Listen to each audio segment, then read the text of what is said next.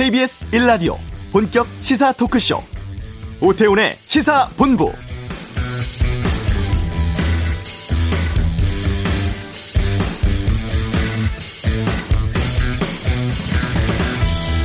국민의힘 차기 지도부 선출을 위한 전당대회 후보 등록이 마무리됐죠. 조경태, 주호영, 홍문표, 윤영석, 김웅, 김은혜 의원, 나경원 전 의원, 그리고 이준석 전 최고위원 등 모두 8명이 후보 등록했습니다.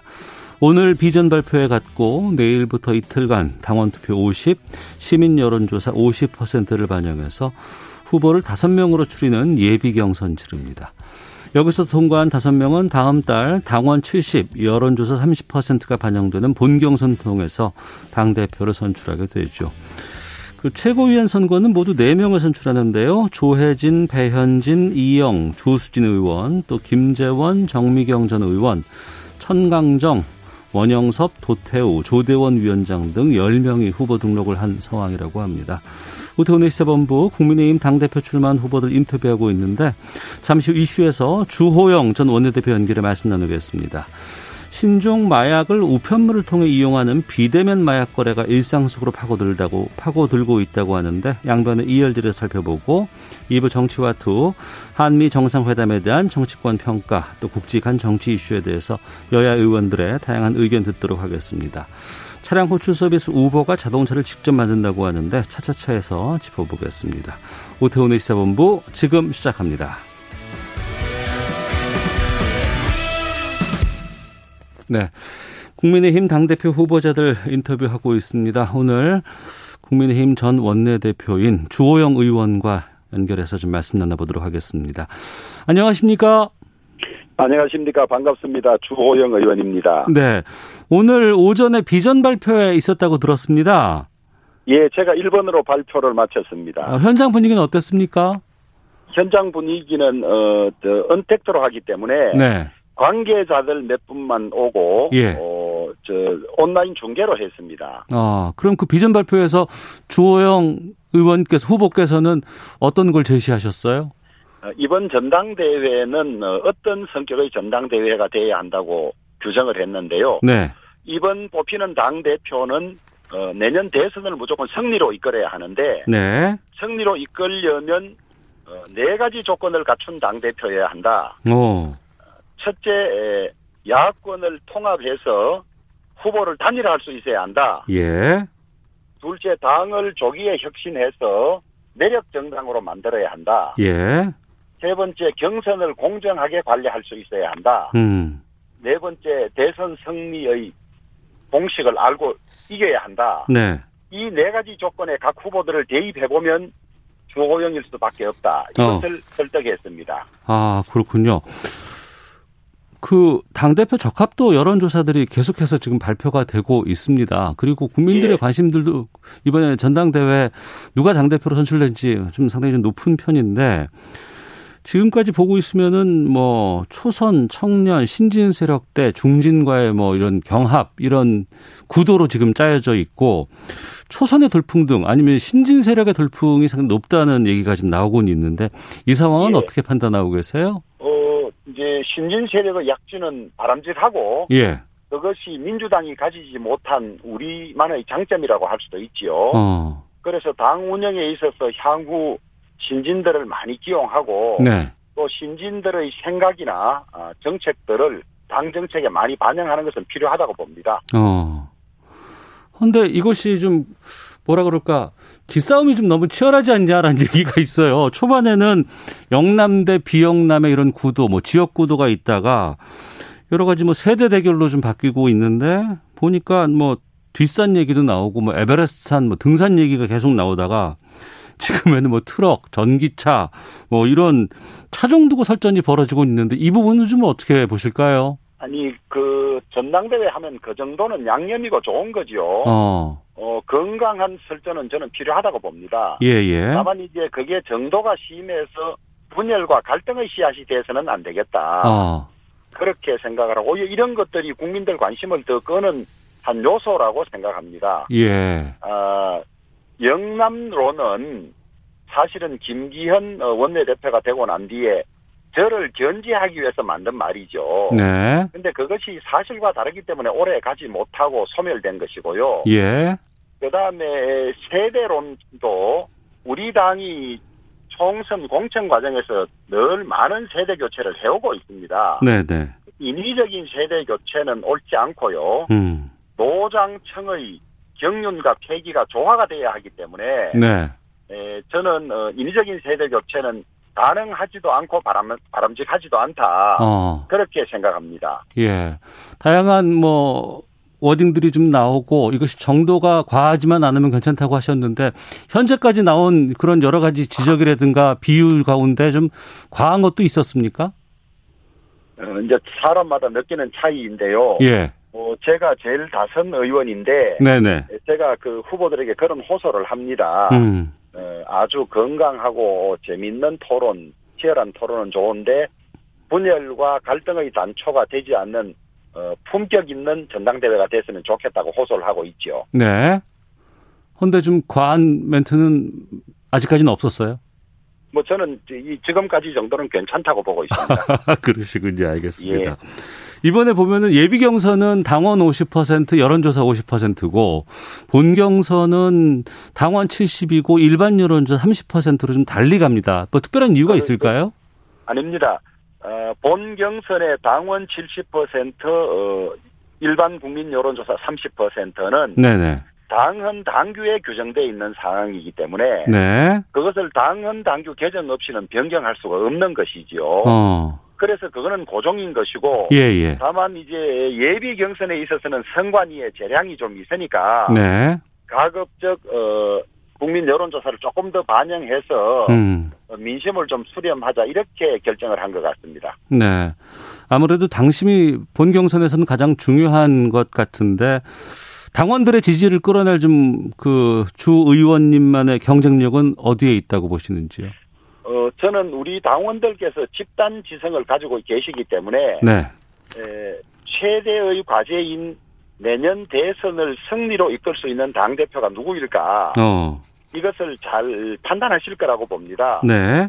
그래서 지난 1년간 제가 원내 대표를 하면서 음. 어, 미래 한국당과의 통합도 성공했고 또 김종인 비대위를 출범시켜서도 성공을 했고 네. 우리 당 지지율이 무려 15% 가량 음, 상승한 것이라든지 어. 또4.7 재보궐 선거에서 서울시장, 부산시장 선거를 압승한 이런 어, 저희 성과를 인정해 줄 거라고 생각을 합니다. 네. 그래서 그것이 저희 최대의 장점이고 또 어, 지난 1년간 원내대표를 하고 당대표 권한 대행을 하면서 예. 당부를 속속들이 파악을 하고 있기 때문에 음. 짧은 시간에 에, 시간의 허비 없이 바로 당을 매력 정당으로 어, 개혁할 수 있다, 혁신할 수 있다. 네. 아, 이것도 장점이고요. 예. 어, 그 다음에 이 대선 경선 과정이 대단히 치열한데, 네. 에, 공정하게 관리할 수 있는 사람이 누구냐. 어. 특정 후보와 특별한 관계에 있는 분이 맡으면 그것이 좀 공격을 받고 곤란해질 것이거든요. 예. 어, 그런 점에서 제가 또 중립성에 있어서 가장 강점이 있다. 어. 그러나 무엇보다도 제가 관계한 선거는 모두 이겼다. 예, 예, 예. 아, 그런데 실패가 반복된 후보라든지 이런 큰 선거를 치러보지 않는 사람에게 당원들이 당대표를 맡기지는 않을 것이다. 어. 그렇게 판단합니다. 예. 강점과 경쟁력 부분을 말씀을 해 주셨는데, 근데 왜 그 부분이 여론조사에는 잘 반영이 되지 않을까라는 아쉬움도 좀 드실 것 같은데, 왜 그렇다고 보세요? 아니 지금 여론조사는 네. 어, 우리 당원들을 상대로 지금까지는 할 수 없었기 때문에 예, 예. 그냥 일반 국민들을 상대로 했습니다. 네네. 아, 예컨대 우리 당 당원이 이, 어, 수도권의 30%인데 네. 인구 비례로 표본을 50%로 잡았다 그러고요. 어. 그다음에 이 30대 우리 당원 비율이 매우 낮은데 네. 이 30대를 어, 연령 비율로 33%로 잡았다고 합니다. 예. 그러니까 이것이 본선과는 상당히 차이가 있는 것이죠. 어. 그리고 우리 당 지지자냐 아니냐를 묻지 않은 조사도 많다고 합니다. 네, 알겠습니다. 지난 4.7 재보선은 승리로 이끌지 않았습니까? 예. 여기에서 2030 젊은 층의 지지가 큰 힘이 됐다는 분석들이 꽤 많이 나오고 있습니다. 그리고 그것이 또 최근에 뭐 이준석 전 최고라든가 김웅 의원, 김은혜 의원 등과 같은 젊은 층에서 상당히 좀 반영이 되고 있는 것 같은데 이 신진 세력들 아니면 이 젊은 층들의 표심, 의견 이런 걸 주호영 전 원내대표께서는 어떻게 반영하실 계획이십니까? 이제 한 두세 가지로 나누어서 말씀드릴 수가 있는데요. 네. 2030의 어, 그 정치 진출을 확대하기 위한 여러 가지 공천에 있어서의 우대를 내년 지방선거부터 바로 시행하려고 하고 있고요. 예, 예.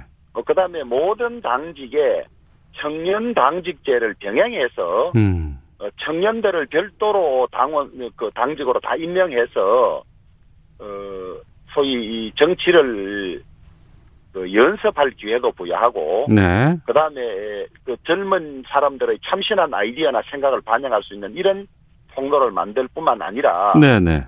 2030 위원회를 구성해서 음. 2030이 중심이 돼서 2030의 고민과 네. 2030의 생각과 또 그들의 문제를 해결하기 위한 정책들을 집중 개발하겠습니다. 아, 그러시군요.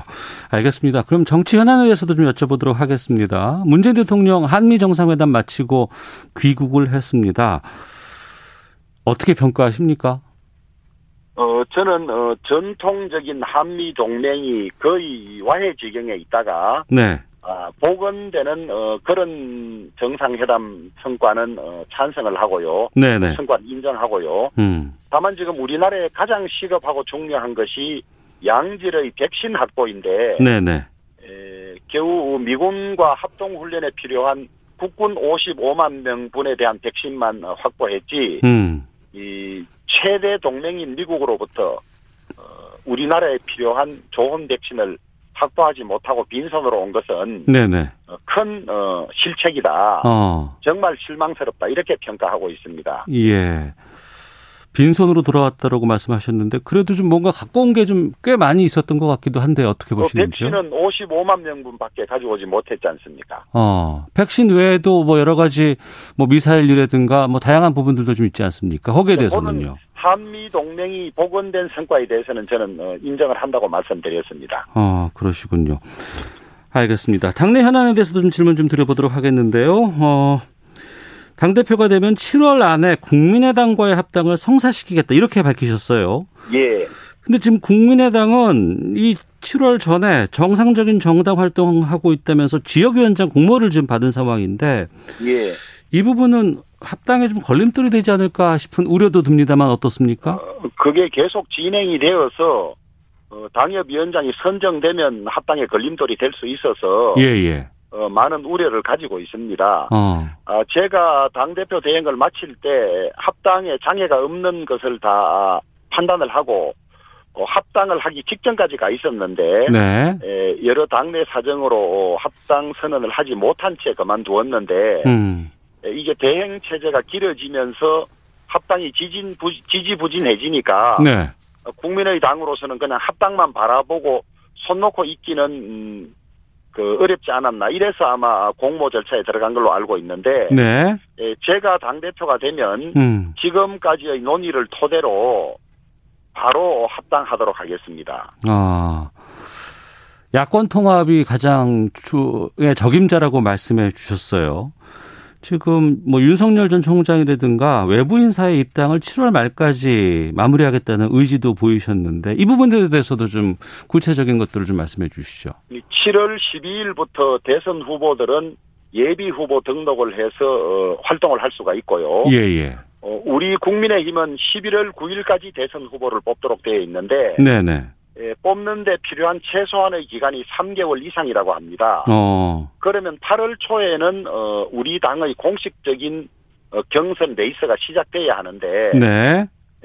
그 이전에 결정되지 않으면 어, 그 경선 절차에는 같이 탑승할 수 없지 않습니까? 예, 예. 그래서 제가 드린 말씀이 7월 말까지는 그런 결정이 돼야 한다. 어. 이렇게 판단한 겁니다. 예. 아무래도 범야권에서는 윤 전 총장이 가장 우뚝 서 있는 상황이긴 한데 뭐 관련해서 뭐 교감 같은 것들이 좀 있습니까? 어떤 어떤가요? 어, 주변에 계시는 분들하고 간접적인 대화를 하고 있습니다. 예. 국민의힘 대권 주자 후보군으로 새롭게 뭐 김도겸 전 총리, 부총리라든가 최재형 감사원장이 거론되는 건 어떻게 보십니까? 어, 최재형 감사원장은 어, 정치적 중립성이 엄격하게 요구되는 현직 감사원장 헌법기관장으로 있기 때문에 네네. 말씀드리는 것이 좀 조심스럽습니다만은 네. 어, 본인이 어떤 계기에 감사원장직을 벗어나고 음. 어, 나라를 위해서 봉사하겠다는 생각이 있다면 네. 우리가 기꺼이 받아들일 수 있다 이런 입장입니다. 어, 김도겸 전 경제부총리는요?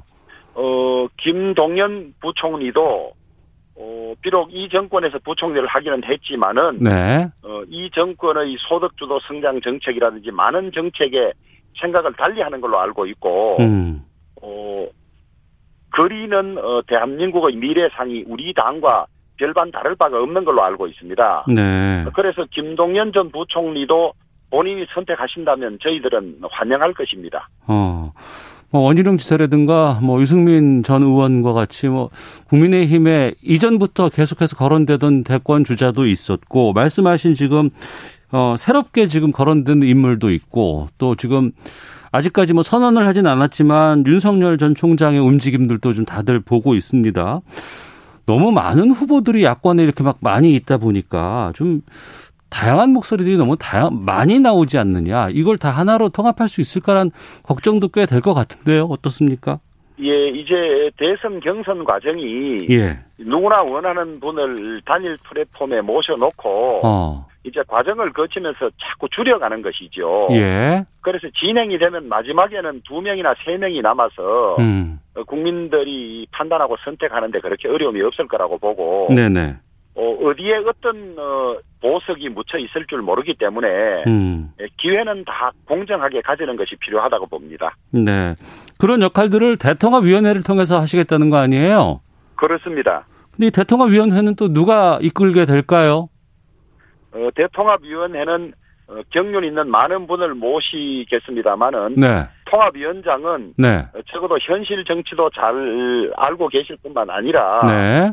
이 대선 후보들도 신망할 수 있는 신뢰할 수 있는 네.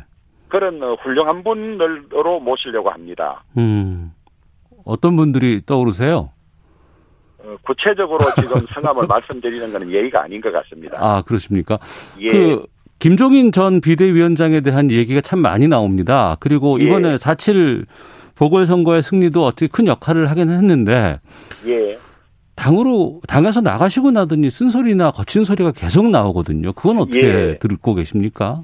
제가 직접 만나서 말씀을 못 들었기 때문에 예, 예. 어, 자세한 어, 어그저 이 마음은 생각이나 이런 건 알 수는 없습니다만은 네. 어, 지난 1년간 모셔오면서 어, 문재인 정권과 민주당 정권이 나라를 망치고 있다. 어. 아, 이, 그, 이, 이런 것을 저지하기 위해서는 반드시 정권 교체가 필요하다는 확고한 생각을 가지고 계시기 때문에 네, 네.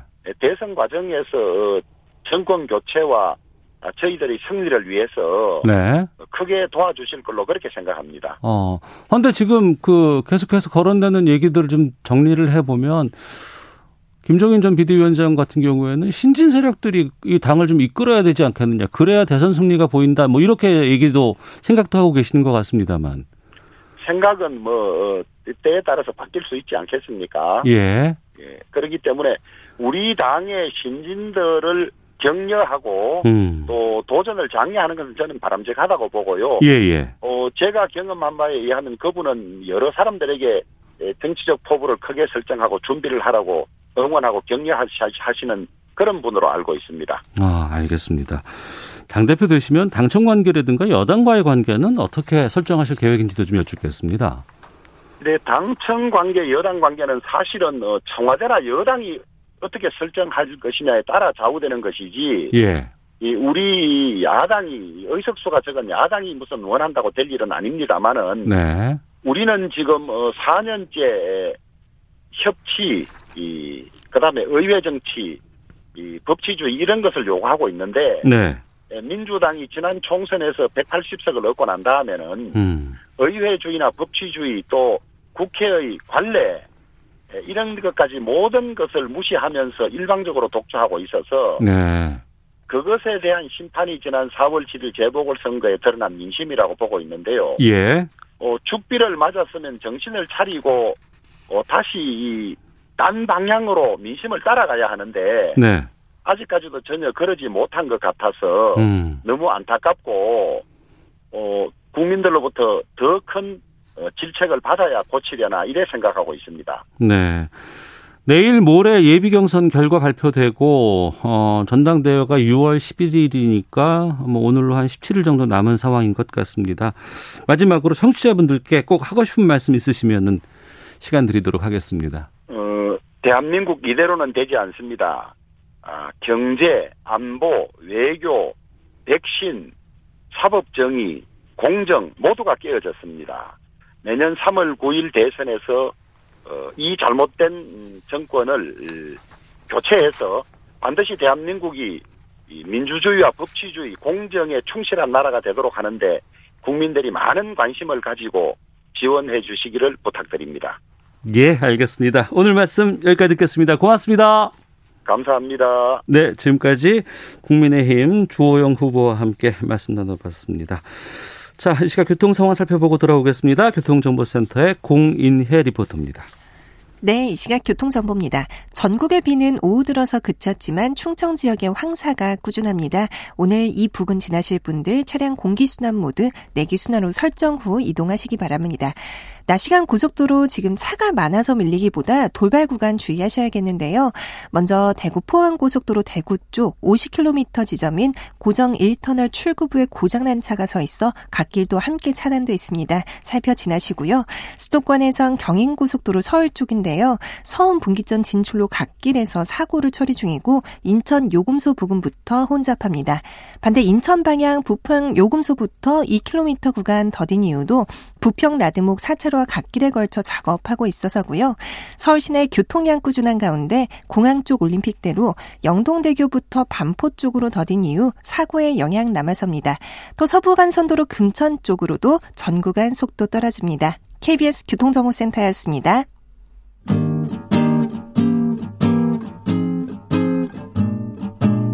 KBS 1라디오 오태훈의 시사본부 여러분의 참여로 더욱 풍성해집니다. 방송에 참여하고 싶으신 분은 문자 9730번으로 의견 보내주세요. 짧은 문자는 50원, 긴 문자는 100원의 정보 이용료가 붙습니다. 애플리케이션 콩과 마이케이는 무료고요. 시사본부는 팟캐스트와 콩, KBS 홈페이지를 통해 언제나 다시 들으실 수 있습니다. 많은 참여 부탁드려요. 네, 사회를 뜨겁게 달군 이슈를 다뤄보는 시간입니다. 양변의 이열지열. 마약 청정구 이런 명성이 우리나라에 있었습니다. 그런데 최근에는 국내에서 마약 유통도 많아지고 이 경로도 다양해지고 있다고 합니다. 온라인, 오프라인을 가리지 않고 있다고 하고 또 마약 사범들의 나이도 점차 어려지고 있다고 하는데 걱정이 많습니다. 관련해서 양지열 변호사와 좀 살펴보도록 하겠습니다. 어서 오세요. 네, 안녕하세요. 예. 마약 청정국이었는데 우리가. 근데 그 마약 청정국이란 표현 자체를 네. 실제로 단속하는 뭐 경찰 분들은 되게 싫어하시더라고요. 왜냐하면 어. 그게 이상하게 국제적으로 마약 사범들 사이에 소문이 잘못 나는 바람에 예. 잘안 걸리는 국가인 것처럼 소문이 나서 그러니까 마약을 아, 들여오고 마약이 마약을 없는 나라가 아니라 네. 마약을 하거나 거래를 하거나 네. 해도 잘 안 걸리는 나라로 네, 그런 식으로 됐고 마약 단속이 좀 철저하지 못한 나라인 것처럼 그렇게 국제 마약 사범들 사이에서는 그런 식으로 돼서 예. 오히려 마약 단속하는데 도움이 안 되는 그런 상황이었다고. 어. 그래서 지금은 당연히 마약 청정국이라고 할 수 있는 기준이 안 되고요. 아예 안 되고요. 그게 예. 이제 인구당 마약 사범이 얼마나 있느냐 이런 걸 가지고 따지는 건데 어, 예. 정확하게 나온 건 아니지만 통계에 따라서는 뭐 우리나라도 40만 명이 넘는다는 그런 식의 통계까지 잡히기 때문에 40만 명이라고 하면 우리나라에서 마약을 경험한 적이 예, 있던 사람이 처벌받은 사람 숫자가 처벌받은 사람이요? 예, 예. 어. 그 실제로 다 처벌받은 건 아니기 때문에 알 예, 수가 예. 없죠. 근데 어. 처벌받은 사람 숫자가 40만 명이 넘는다고 하기 때문에 네, 네. 전혀 상관없습니다. 마약 청정국 절대 아닙니다, 우리는. 어. 예. 마약이 구체적으로 어디까지가 마약인가? 음, 우리는 법에 이제 마약류 관리에 관한 법률에 보면 네. 원래부터 마약으로 분류가 돼 있는 것들이 있어요. 그러니까 마약은 뭐 코카인, 음. 뭐 이런 거 있죠. 아편 옛날에 예, 양귀비 예. 이런 것들. 어. 그러니까 처음부터 마약으로 그렇게 만들어진 천연 물질이 있고요. 예. 그다음에 그 마약류 관리에 관한 법률에 넓게는 그 마약 더하기 또 대마도 마약으로 우리는 보고 있고요. 대한민국에서는 거기에 더해서 더 중요한 건 사실은 향정신성 의약품이라고 향정이라고 흔히 부르는 것들인데 네. 원래는 진통제나 신경안정제 이런 용도로 음. 어뭐 공급이 되고 있지만 잘못 오남용할 경우에는 중추신경계에 악영향을 끼치는 그런 것들을 이제 대통령령으로 마약으로 분류를 하는 겁니다. 네. 그러니까 원래적 의미, 사전적 의미의 마약 말고 마약 더하기 대마 더하기 향정신성 의약품까지를 음. 우리는 법적으로 마약이라고 부릅니다. 네. 그 기존에 그런 뭐 대마라든가 뭐 헤로인이라든가 네. 뭐 이런 것들은 뭐 많이 우리가 익히 들어왔던 음. 건데 그 향정신성 의약품 같은 네. 거 있잖아요. 뭐 수험생들도 뭐 쓴다고 음. 한다거나 그리고 네. 아니면은 약국에서도 살 수 있는데 이런 것들이 나중에 알고 봤더니 대마 성분, 아니 마약 성분들이 함유되어 음. 있는 것들도 있다고 하거든요. 네, 그러니까 마약 성분이 함유됐다는 게 거기서 마약 성분은 그 아까 전통적인 의미의 마약이 아니고요. 예, 예. 그러니까 신경계에 그 중독 작용을 일으킬 수 있고 어. 오남용증이 있을 경우에 인체에 해를 끼칠 수 있는 물질들이 향정시성 의약품으로 분류가 돼야 될 것들이 잘못 처방된 경우도 있고 오남용하는 어. 경우도 있다라는 겁니다. 예. 그리고 그러니까 용도와 다르게 썼을 경우 예를 들어서 뭐 10배, 20배를 썼을 경우에 그런 작용을 일으키는 것들도 있는데 어. 이게 우리가 이제 그 그런 부분에 있어서 아유 마약 하는 거는 정말 뭐 특별한 아주 안 좋은 사람 이런 식으로 인식이 있다 보니까 그걸 적극적으로 알리질 않고 음. 특히 이제 청소년들에게 이런 것들은 음 마약으로 봐야 되고 이런 것들은 어떤 식으로 복용을 하고 이런 것들을 알리질 않다 보니까 더 둔감해지는 경향이 있는 것 같아요. 네. 왜냐하면 저거 가만히 보다가 요즘 이제 OTT라 그래서 어, 영화나 드라마 같은 경우 다 하나 스마트폰 같은 걸로 이제 통합돼서 보는 것들이 많잖아요. 그렇죠. 예. 흔히 뭐 넷플릭스 그냥 예. 이런 말씀드리면 동영상 서비스 하는데 예. 많잖아요. 예. 가만히 생각해 보시면요. TV에서 담배 피는 모습 더 이상 볼 수 없습니다. 그렇죠. 예. 악영향을 끼치다니. 예, 예. 마약하는 모습은 너무 쉽게 볼 수 있습니다. 해외 드라마들이 있으니까. 아. 그거 굉장히 아무렇게나 생각할 일이 아닌 게요.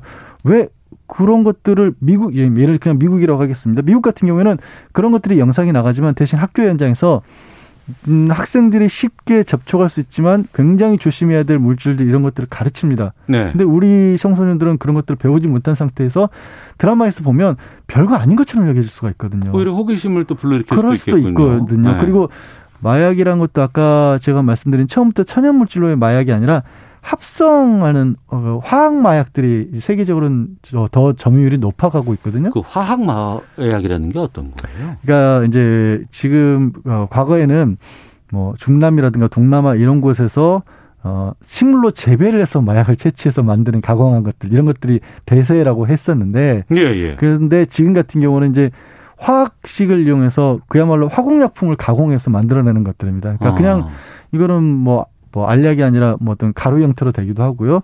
그래서 뭐 여러 가지 방법으로 제가 방송에서 말씀드리기는 어렵지만 음. 어, 쓸 수 있는 것들이고 또 유통하기도 쉽고 단속하기도 어려운 것들이거든요. 그러니까 예, 예. 무슨 그런 말씀들 정도는 들어보셨을 거예요. 옛날에 뭐 대마를 하면 냄새가 독해서 뭐 그 단속을 쉽게 한다더라. 그런 거 말고 인공 그 성분만을 추출해내서 유통시키는 그런 마약들도 있거든요. 그게 훨씬 어려워지는 겁니다. 근데 그렇게 제조가 가능하던 상황까지 간다 그러면 네. 이거는 뭐 업자를 잡기도 쉽지 않고 네. 어디서 그런 것들이 만들어지는지도 모를 거 아닙니까? 아직은 국내에서는 만들어지는 경우는 많지는 않고 수입되는 경우가 더 많고 예, 그래서 예. 이제 주로 해경을 통해서 해경에서 밀수되는 경우를 단속을 많이 하거든요. 음. 근데 그 단속을 많이 한다라고 하더라도 경로가 워낙 많아서 네. 뭐 뉴스에도 가끔 나오죠. 뭐 일반 우편물로 위장해서 들어온다거나 아니면 이제 마약 사범들이 조직적으로 음. 화물 같은 것에 감춰서 들어오는 경우들도 그리고 유흥가 같은 것을 중심으로 해서 뭐 유학생들 아니면 해외에서 온 사람들 또 문제가 이제 아까 말씀드린 마약류 중에 우리는 대마가 들어 있잖아요. 네. 근데 뭐 대표적으로 비범죄화된 국가들이 대만은 굉장히 많거든요. 음. 그러니까 세계화 됐다라고 하는 것들이 이런 데서도 부작용으로 나타나는 게 오가는 그런 여행객들 중에 그것에 관한 죄의식이 전혀 없는 경우 또 우리 같은 경우도 뭐. 예. 유학생활 같은 걸 하면서 자연스럽게 예. 거기서는 뭐뭐 뭐 범죄는 아니니까 이렇게 접하다가 사실 한국에서는 그게 안 되는데 음. 이렇게 또 쉽게 수입해 들어오는 경우들 이런 경우들까지 많이 겹치는 것을 보입니다. 네. 그리고 이제 과거에는 뭐 연예인들이나 뭐 이렇게 음. 해서 한때는 막 그러고 음. 막그 엄청 막 세게 그 네. 잡기도 하고 그랬었잖아요. 네. 그래서 경각심이 우리는 있는데 음. 요즘 청소년들은 아까 말씀하신 것처럼 음. 뭐 넷플릭스라든가 이런 네. 데서 그냥 쉽게 보지만 마약에 대한 안 좋은 것에 대한 교육이라든가 이런 것들은 지금 잘 못 받고 있는 거예요. 그렇죠. 그리고 게다가 어른들이 모르는 어떤 그 경로들 SNS 같은 걸 통해서 접할 수 있는 것들이 되게 많은 겁니다. 그러니까 마약 사범들의 나이가 되게 어려지고 있다면서요? 어, 어려지고 있다는 게 딱 알 수 있는 게 지난해 같은 경우, 지난해 지지난해 같은 경우 20대 사범이 가장 많았다고 합니다. 그러니까 어. 12,000건 가량이 단속이 됐는데 네. 그중에 제일 많았던 게 처음으로 20대. 어. 그리고 통상으로는 지금까지 전체 통계를 하는 5년 중에는 40대가 많지만 20대가 많았고요. 놀랍게도 지난해에는 10대도 한 240여 명 가량이 10대도 포함이 됐습니다. 어. 처벌받은 마약 사범 중에. 이들은 그럼 이걸 어디서 구하는 거예요? 그러니까 이게 음 SNS 같은 데 보면 이런 은어를 통해서 이렇게 공급이 되기도 하고요. 네네. 네. 그리고 이제 그렇게 공급된 것 말고 어 약물류를 원하명하는 경우들도 있고 음. 그럼 공급되는 것들이 이제 뭐 대놓고 아예 광고 같은 걸 하는 경우들도 있어요. 찾아 나서다 보면. 근데 그런 것들이 쉽게 걸러지지가 않는 거예요. 대놓고 광고를 하는 정도예요? 예. 예. 근데도 이게 너무나 어이없게도 걸러지기가 어려운 게 일단 그런 업체들이 우리나라 업체들이 아니지 않습니까? 음. 그러니까 해외에 운영하는 어쩌 SNS 서비스 업체들 같은 경우 때문에 우리가 그거를 뭐 삭제를 해달라 말라 이렇게 요청을 해도 네. 제대로 반응이 안 되는 경우도 있고요. 음. 또 은어를 쓰기 때문에 이 말 자체를 뭐 그러니까 마약이라고 하진 않을 거 아니에요. 그러니까 어. 다른 용어를 써서 하기 하면 매번 바뀌면 따라가기도 어렵고요. 그러면 젊은 사람들이 이게 마약이 아니라고 생각하고 또 할 수도 있겠군요. 마약 의 심각성을 모르고 할 수는 있죠. 그게 어. 마약이 아니라고는 못하죠. 그거는 예. 알 수가 있는데 다만 아까 말씀드린 것처럼 그 그런 어떤 무리 또래 무리 집단에서 혹시 누군가가 잘못된 어떤 인식을 가지고 뭔가를 시작을 하게 되면 음. 그냥 자연스럽게 휩쓸려 갈 수도 있는 분위기라는 거죠. 어. 그리고 이제 검색 같은 경우도 해서 검색에서 막기가 어려운 게 요즘 마약뿐만 아니라 불법적인 광고물들을 어떻게 하냐면 어, 이미지 파일로 만드는 겁니다. 그러니까 무슨 말씀, 어떻게 말씀드리면, 예를 들어, 그냥 예를 들어, 대마, 대마라고 글자로 쓰면, 네. 검색을 하면 대마라는 글자가 나오잖아요. 아. 그렇게 하면 막히죠. 예, 예. 그게 아니라, 대마를 사진으로 만드는 겁니다, 글씨를. 아. 대마라는 글씨를 쓴 사진을 만들어 사진을 가지고 광고를 하게 되면 그러면 누군가 검... 이제 이런 그 당, 당국에서 감시라든가 네. 이런 것에 걸리지 않는 거군요. 그렇죠. 쉽게 걸리지 않는 거죠. 어. 검색어 키워드 입력하는 걸로는 찾을 수가 없는 거죠. 그런 광고는. 그런 게 어, 마약뿐만 아니라 불법적인 광고물로 SNS에서 되게 많이 쓰입니다. 뭐 성범죄도 쓰이고요. 그러니까 그 범죄 형태가 상당히 진화하고 있는데 네. 그러면 이건 우리 학교 현장에서 철저한 뭐 교육이라든가 음. 감시 같은 것들도 있어야 될 것 같고 네.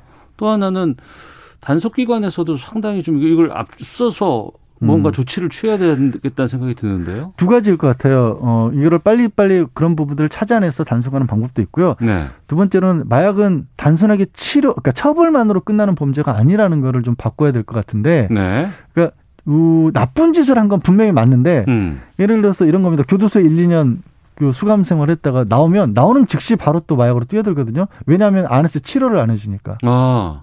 그러니까 우리나라도 분명히 공주의 치료 감호소가 있긴 있습니다만 네네. 치료 감호를 하려면 별도로 이 검찰이나 법원에서 이 조치를 취해야 되는데 음.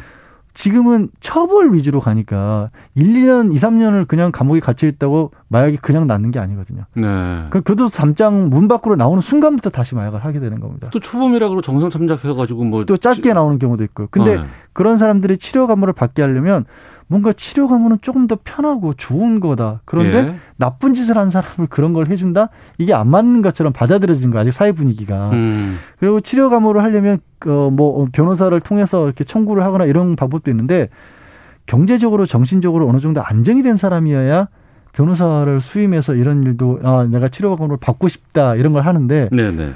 마약에 빠진 사람이 그거를 적극적으로 본인이 나서 살 수 있을까요? 음. 그것도 안 맞거든요. 그러니까 처벌 강화보다도 중요한 것은 재발하지 않도록 할 수 있는 치료가 중요하다고 네. 하는데 그러면 국가적으로 좀 이런 치료에 대한 것들은 좀 제도가 잘 갖춰져 있어요. 거의 없어요. 그러니까 딱 치료 감호소 형벌을 대신해서 치료 감호를 받은 게 한 곳이 있고 네.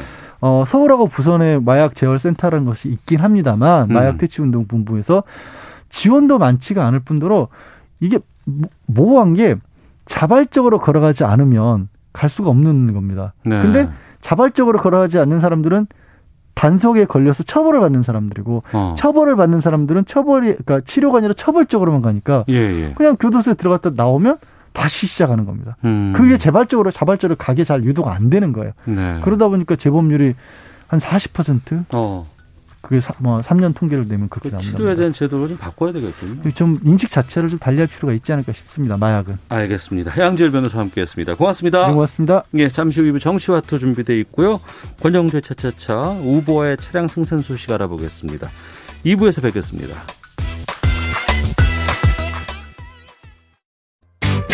야, 아 왜?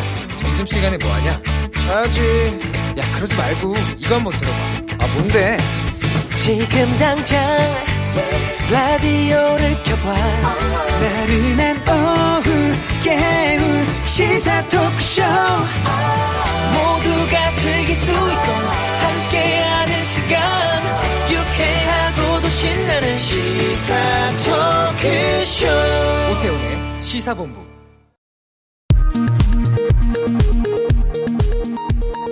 정보센터 뉴스입니다. 권덕철 보건복지부 장관은 지난주 한미 정상회담에서 합의한 한미 글로벌 백신 파트너십의 실무적 논의를 위해 정부와 민간을 아우르는 전문가 그룹을 다음 달 초까지 구성하겠다고 밝혔습니다. 문승욱 산업통상정보 장관은 오늘 한미 정상회담 결과 관련 정부 합동 브리핑에서 중국은 중요한 경제협력 파트너로서 경제협력 관계를 계속 확대 발전시켜 나갈 것이라고 말했습니다. 코로나19 예방접종 대응 추진단은 네이버 카카오의 지도 플랫폼을 활용해 자녀 백신을 조회하고 예약할 수 있는 기능을 개발해 올해부터 2주 동안 시범 운영한다고 밝혔습니다. 정식 운영은 다음 달 9일부터입니다. 중소벤처기업부와 조달청은 제1차 공공조달 정책 협의회를 열고 중소기업의 혁신 제품에 대해 기술 개발 자금을 정부가 지원하고 상생 협력 제품에는 별도의 인증 마크를 부여하기로 결정했습니다. 중소기업 중앙회가 중소기업 600개를 대상으로 고용 애로 실태 및 최저임금 의견 조사를 한 결과 최저임금이 인상될 경우 41%가 고용 감축으로 대응하겠다고 답변했으며 50.8%는 최저임금 동결을 요구했습니다. 미국이 코로나19의 위험을 이유로 자국민에게 일본을 여행하지 말라고 권고하는 등 경고 수위를 최고로 높이자 일본은 도쿄올림픽에 악영향을 줄 가능성에 촉각을 곤두세우고 있습니다. 지금까지 정보센터 뉴스 정원 나였습니다.